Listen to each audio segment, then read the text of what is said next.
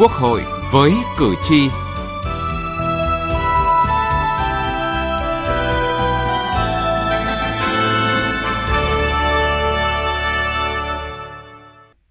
Quý vị và các bạn, lực lượng chức năng của các bộ ngành đã xử lý giải quyết hơn 1.460 vụ xâm phạm quyền sở hữu trí tuệ, trong đó có 1.302 vụ xử lý bằng biện pháp hành chính và khởi tố, điều tra, xét xử 158 vụ với 269 bị can, tổng số tiền phạt trên 25 tỷ đồng. Đó là số liệu thống kê từ Hợp tác phòng chống xâm phạm quyền sở hữu trí tuệ, chương trình hành động 168 của Bộ Khoa học và Công nghệ về phối hợp hành động phòng và chống xâm phạm quyền sở hữu trí tuệ. Hoạt động vi phạm trong lĩnh vực này phổ biến tinh vi, khó kiểm soát, hoàn thiện cơ sở pháp lý để thúc đẩy hoạt động sáng tạo, khai thác quyền sở hữu trí tuệ và đặc biệt là nâng cao hiệu quả thực thi quyền là nội dung được các đại biểu Quốc hội thảo luận về dự án luật sửa đổi bổ sung một số điều của luật sở hữu trí tuệ. Chương trình Quốc hội với cử tri hôm nay, chúng tôi đề cập nội dung này.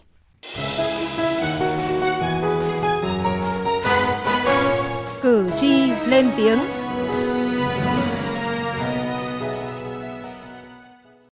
Thưa quý vị, thưa các bạn, vi phạm trong lĩnh vực sở hữu trí tuệ đa dạng phức tạp và khó kiểm soát, đặc biệt trong bối cảnh công nghệ phát triển như hiện nay. Trong khi đó, hiểu biết về bảo vệ và thực hiện quyền sở hữu trí tuệ còn hạn chế. Chị Trần Hương Diệu ở Nguyễn Trãi, Thanh Xuân, Hà Nội đã liên tục liên hệ nhắn tin và gọi điện đến chủ tài khoản Facebook hàng xuất sách tay để đổi lại chiếc váy không đúng như cam kết chất lượng nhưng không nhận được phản hồi. Mua hàng online đấy cũng có lúc mua phải hàng giả, hàng nhái nhưng mà giá thành họ bán thì vẫn y như hàng thật nhưng mà khi khiếu nại thì tôi lại cũng không nhận được cái phản hồi từ bên bán. Trường hợp của chị Diệu đã trở nên phổ biến trong thời buổi mua bán hàng online được thực hiện thường xuyên như hiện nay, trong khi việc kiểm soát các vi phạm rất khó khăn với mức xử phạt lại quá nhẹ. Ông Ngô Sĩ Nghị, Phó Tổng Giám đốc Công ty Cổ phần Ngôi sao châu Âu cho rằng vấn nạn này làm thiệt hại kinh tế và uy tín của doanh nghiệp. Hoạt động chào bán hàng lậu còn công khai trên các trang thương mại điện tử lớn như Sen Đỏ, Shopee và các trang mạng xã hội như Facebook, Zalo. Các đối tượng bán online, livestream trên Facebook, Zalo thì đang rất khó xử lý do đối tượng thực hiện tại nhà riêng gây thiệt hại về kinh tế doanh nghiệp như chúng tôi. Đáng nói tình trạng vi phạm sở hữu trí tuệ không chỉ diễn ra trên không gian mạng ở những đô thị lớn mà còn len lỏi khắp các vùng quê xa xôi. Trong khi đó, nhận thức của người dân, doanh nghiệp và ngay cả đội ngũ cán bộ làm công tác này cũng còn hạn chế. Ông Nguyễn Minh Hải, Giám đốc Sở Khoa học và Công nghệ tỉnh Long An nhận định cái việc nhận thức của đa số cái người dân, tổ chức về vấn đề cái quyền à, tài sản à, đối với cái sở hữu trí tuệ cũng còn hạn chế, ngay cả trong cái lực lượng à, thực hiện cái chức năng về quản lý nhà nước. Chính vì thế thì thực tế vừa qua thì nó cũng xảy ra những cái vi phạm pháp luật trong cái lĩnh vực này nó cũng rất là thường xuyên theo tiến sĩ Hồ Ngọc Đăng, thành phố Hồ Chí Minh, dự thảo luật sửa đổi bổ sung một số điều của luật sở hữu trí tuệ cần đơn giản hóa thủ tục hành chính nhằm bảo vệ quyền trong lĩnh vực này một cách kịp thời và thuận lợi hơn. Thủ tục hành chính liên quan đến cái luật sở hữu trí tuệ này, cái gì mà nó ngăn cản là chúng ta phải giải quyết vấn đề này ngay để cho nó thông thoáng thì nó sẽ thúc đẩy cái phát triển kinh tế, thúc đẩy văn hóa, nghiên cứu khoa học. Sở hữu trí tuệ là lĩnh vực rộng, khó, phức tạp nhưng lại có ý nghĩa vô cùng quan trọng đối với quá trình phát triển kinh tế, đặc biệt trong bối cảnh hội nhập và tham gia sâu rộng vào các hiệp định thương mại.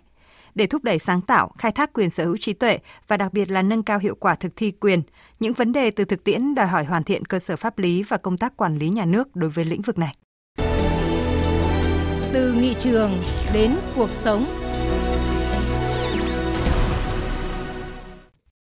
Thưa quý vị, thưa các bạn, tại hội nghị đại biểu Quốc hội hoạt động chuyên trách cho ý kiến dự án luật sửa đổi, bổ sung một số điều của luật sở hữu trí tuệ, nội dung nhận được nhiều ý kiến của các đại biểu Quốc hội đó là có nên thu hẹp đối tượng xử phạt hành chính trong lĩnh vực sở hữu trí tuệ hay không. Bên cạnh đó là một số quy định liên quan đến quyền tác giả đối với quốc kỳ, quốc ca, quốc huy, quyền đăng ký sáng chế và kiểu dáng công nghiệp. Khi trình Quốc hội cho ý kiến lần đầu về dự án luật sửa đổi bổ sung một số điều của luật sở hữu trí tuệ tại kỳ họp thứ hai, chính phủ đề xuất hai phương án quy định về hành vi xâm phạm quyền sở hữu trí tuệ bị xử phạt hành chính. Phương án thứ nhất, thu hẹp quy định của pháp luật hiện hành, không xử phạt hành chính đối với các hành vi xâm phạm quyền sở hữu trí tuệ liên quan đến quyền sở hữu công nghiệp, sáng chế, thiết kế, bố trí. Việc quyết định xử phạt hành chính áp dụng với hành vi vi phạm liên quan đến quyền tác giả, quyền liên quan và giống cây trồng. Phương án thứ hai, giữ như quy định hiện hành, không thu hẹp đối tượng xử phạt vi phạm hành chính trong lĩnh vực sở hữu trí tuệ. Theo đại biểu Nguyễn Lâm Thành, đoàn đại biểu Quốc hội tỉnh Thái Nguyên, nên có sự phân loại mức độ vụ việc để xác định biện pháp xử lý, tránh tình trạng chỉ thiên về xử phạt hành chính, trong khi thực tế trong nhiều lĩnh vực có hiện tượng phạt cho tồn tại. Nên có sự phân loại. Nó xảy ra các cái trường hợp nữa là nếu như mà vi phạm nhỏ thì có thể xử lý hành chính và trường hợp mà mức độ vi phạm lớn thì phải xử lý ở tòa. Và nếu như trường hợp vi phạm tái diễn hoặc là tranh chấp, thì lúc đấy bắt buộc phải xử lý ở tòa. Đấy. Thì tôi nghĩ là trong các cái điều khoản quy định, ở đây thì trong điều luật phải quy định rõ hơn. Chứ hiện nay chúng ta hang thiên về vấn đề chỉ xử lý vi phạm hành chính và những vấn đề xử lý những cái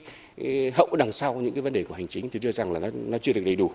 không đồng tình với quan điểm này, đại biểu Đồng Ngọc Ba, đoàn đại biểu Quốc hội tỉnh Bình Định cho rằng vi phạm về sở hữu trí tuệ có thể là vi phạm trong các giao dịch dân sự, nhưng cũng có thể là vi phạm xâm phạm trật tự quản lý hành chính nhà nước. Do vậy, việc giữ đối tượng xử phạt vi phạm hành chính như hiện hành là có cơ sở cả về mặt lý thuyết và thực tiễn. Giữ nguyên như hiện hành là nó có cơ sở cả về mặt lý thuyết cũng như về mặt thực tiễn và nhất là thực tiễn Việt Nam. Và nó cũng không mâu thuẫn gì với cái vấn đề là Ờ, chúng ta vừa có xử lý hành chính lại vừa có giải quyết tranh chấp tại cái bằng cái cơ chế dân sự tại tòa án. Thực tế hiện nay của chúng ta thì nếu như mà chúng ta để giải quyết cái cái tranh chấp về sở trí tuệ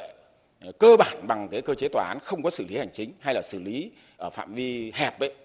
thì nó sẽ dẫn đến quá tải cho hệ thống tòa án về cái vấn đề này. Về quyền tác giả, quyền liên quan đến quốc kỳ, quốc huy, quốc ca, các đại biểu nhận định để bảo đảm tính pháp lý, giữ gìn sự trang trọng, tôn nghiêm của quốc kỳ, quốc huy, quốc ca, vừa đáp ứng nhu cầu phổ biến đến nhân dân, hội nhập quốc tế và nhu cầu thực tiễn, cần thiết phải bổ sung và dự thảo quy định có tính nguyên tắc. Đại biểu Lê Minh Nam, đoàn đại biểu Quốc hội tỉnh Hậu Giang nêu ý kiến. Theo tôi thì quốc kỳ, quốc huy, quốc ca là đối tượng đặc biệt, là biểu tượng quốc gia được ghi trong hiến pháp thì cũng cần phải có những quy định riêng và đối xử nó cũng phải đặc biệt hơn so với các tác phẩm văn học à, nghệ thuật thông thường khác. Để đảm bảo kiểm soát chặt chẽ việc sử dụng các kết quả nghiên cứu khoa học và công nghệ có sử dụng ngân sách nhà nước, dự thảo luật quy định quyền đối với sáng chế kiểu dáng công nghiệp, thiết kế bố trí giống cây trồng là kết quả của nhiệm vụ khoa học và công nghệ sử dụng ngân sách nhà nước, chỉ được chuyển nhượng cho tổ chức được thành lập theo pháp luật Việt Nam, cá nhân là công dân Việt Nam và thường trú tại Việt Nam –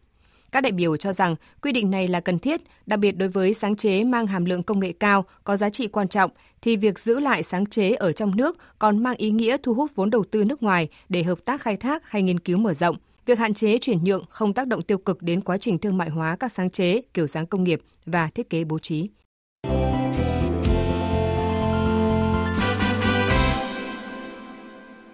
Thưa quý vị và các bạn, việc sửa đổi luật sở hữu trí tuệ đã chạm trúng các vấn đề thực tiễn đang đặt ra hay chưa? Và trong yêu cầu hội nhập phát triển kinh tế sâu rộng hiện nay, dự thảo luật cần lưu tâm điều gì để thúc đẩy nâng cao hiệu quả thực thi quyền sở hữu trí tuệ?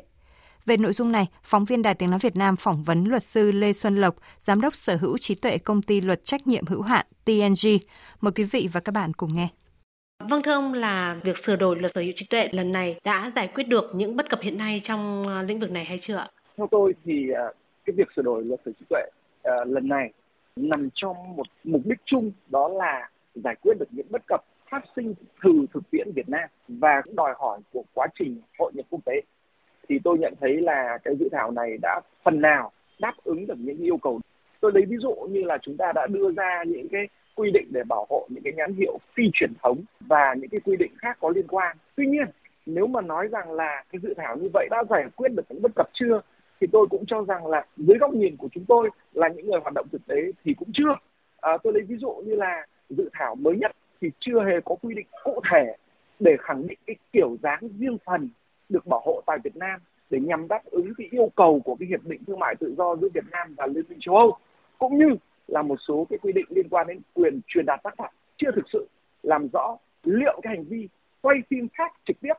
mà trong tiếng Anh có thể dùng cái từ gọi là live streaming hoặc là cái từ camcording thực hiện trái phép thì có được xem là vi phạm quyền truyền đạt hay không để nhằm đáp ứng những cái yêu cầu của cái hiệp định CPTPP vẫn còn có những cái quy định vẫn còn có thể hoàn thiện hơn nữa trước khi Quốc hội thông qua. Vâng thưa ông, thực tế thì cho thấy rằng là việc thực thi quyền sở hữu trí tuệ còn có rất là nhiều những vi phạm xảy ra. Vậy thì theo ông là việc sửa đổi luật cần tập trung theo hướng nào để mà nâng cao hiệu quả thực thi quyền sở hữu trí tuệ hiện nay ạ? Chúng tôi cũng phải chia sẻ cái quan điểm rằng đôi khi là cái việc sửa đổi luật sở hữu trí tuệ nó chỉ giải quyết những vấn vấn đề nó mang tính kỹ thuật trên văn bản thôi. Thế còn cái việc mà trên thực tế người ta có hiểu, người ta có áp dụng, là người ta có đưa nó vào trong cuộc sống hay không thì lại là công việc của những con người cụ thể của những cơ quan cụ thể, của những cái tổ chức cụ thể. Tuy nhiên, quả thật là nó cũng có những cái vấn đề mà chỉ vì những câu chữ được quy định trong luật, nó đã tạo nên những cái khó khăn, nó đã tạo nên những cái vướng mắc trong quá trình thực thi. Tôi đánh giá cao cái việc luật sở hữu tuệ lần này quy định một cái cơ chế rõ ràng hơn trong những cái đối tượng sở hữu tuệ mà được tạo thành từ nguồn vốn ngân sách nhà nước. Ý thứ hai là tôi cũng đánh giá cao là cái việc sửa đổi lần này theo hướng giữ nguyên một số quy định đang hoạt động tốt. Tôi lấy ví dụ như thế này không nên thu hẹp đối tượng xử lý hành chính các hành vi vi phạm về trí tuệ. Nhìn dưới góc độ thực tiễn thì nếu mà làm như vậy thì vô hình chung là bằng các quy định của pháp luật có thể là thu hẹp lại cái sự lựa chọn của chủ thể quyền. Hoặc là tôi lấy một cái ví dụ như này ở trong cái quá trình xử lý các cái vụ việc ở tòa án thì cái việc chứng minh thiệt hại trong cái lĩnh vực sở hữu trí tuệ là việc vô cùng vô cùng khó khăn. À, tôi lấy ví dụ như là có hành vi vi phạm phần mềm máy tính của một cái à, công ty rất là lớn tại Hoa Kỳ. Thế sau đó thì bảo là chứng minh là cái công ty tại Hoa Kỳ doanh thu cái lợi nhuận của họ bị giảm đi vì một cái vụ việc vi phạm sở trí tuệ tại Việt Nam. Pháp luật đã có quy định rằng có thể yêu cầu áp dụng cái cơ chế đòi bồi thường dựa trên cái giá chuyển giao cái quyền sở trí tuệ tương ứng. Ví dụ như cái giá bán à, uh, ly xăng chẳng hạn thế. Thế thì cái quy định pháp luật đã có. Tuy nhiên cơ quan thực thi đặc biệt cơ quan tòa án thì mỗi nơi hiểu một cách và phần lớn là dẫn đến cái tình huống là các cái chủ thể quyền người ta đi kiện không thể nào mà có thể có được những thứ mà đáng nhẽ người ta được kiện. Và do vậy làm nản hỏng họ rất là nhiều. Tiêu chung lại thì tôi muốn trả lời rằng cái việc mà à, sửa đổi luật sở hữu tuệ trong cái phần thực thi quyền sở hữu tuệ phải nên theo hướng là tạo thuận lợi hơn rõ ràng hơn ngắn gọn hơn và à, loại bỏ những cái thủ tục dườm già để cho cái việc thực thi nó được à, dễ dàng cho tất cả các chủ thể Vâng, liên quan đến cái việc mà nâng cao ờ, hiệu quả thực thi quyền trong nhiều lĩnh vực thì người ta còn nói đến các cái chế tài. Một trong những cái vấn đề mà các đại biểu Quốc hội ờ, chuyên trách họ cũng cho ý kiến đấy là vấn đề xử phạt hành chính trong lĩnh vực này. Thì ông có nhận định gì và có những cái đề xuất gì về những cái chế tài trong lĩnh vực này? Tôi nhận thấy rằng là các cái quy định hiện nay không mang tính răn đe nhiều. Đôi khi là chúng ta có những quy định mà ờ, người ta vi phạm và người ta cứ tiếp tục vi phạm thì có lợi hơn là cái việc không vi phạm à, tôi nghĩ rằng tại sao mà chúng ta không nghĩ đến một cái giải pháp theo đó là chúng ta đưa ra cái mức phạt dựa trên những cái tiêu chí ví dụ như doanh thu ví dụ như là các cái tiêu chí mà dễ định lượng khác và giúp cho cái quá trình xử lý nó mang tính răn đe nhiều hơn. Biện pháp hành chính trong rất nhiều trường hợp vẫn chứng minh tính hiệu quả của nó và nó sẽ hiệu quả hơn nữa nếu mà nó không bị bó hẹp ở trong những cái chế tài mà đang bị chịu những hạn chế hiện nay.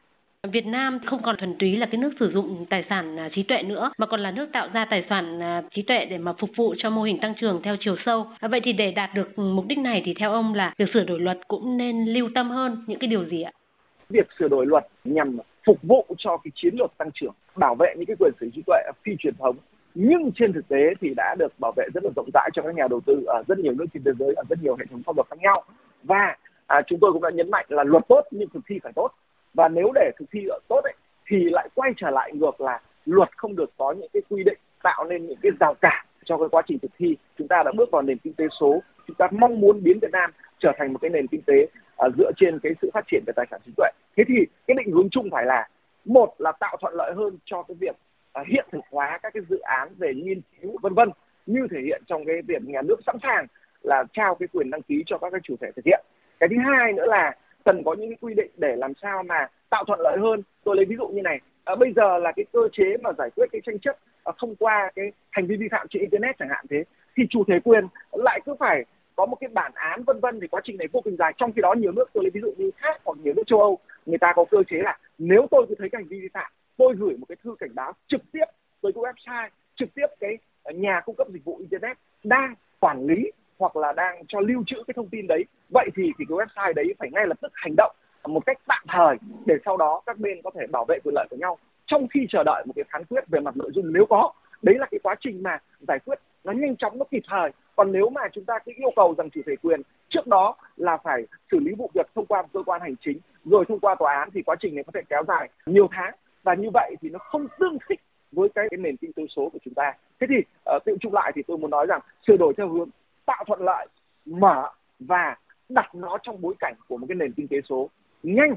gọn và à, tạo thuận lợi cho các chủ chủ quyền. Vâng, xin trân trọng cảm ơn ông. Thưa quý vị và các bạn, đến đây thời lượng dành cho chương trình Quốc hội với cử tri đã hết. Chương trình do biên tập viên Vân Hồng biên soạn. Cảm ơn quý vị và các bạn đã quan tâm theo dõi.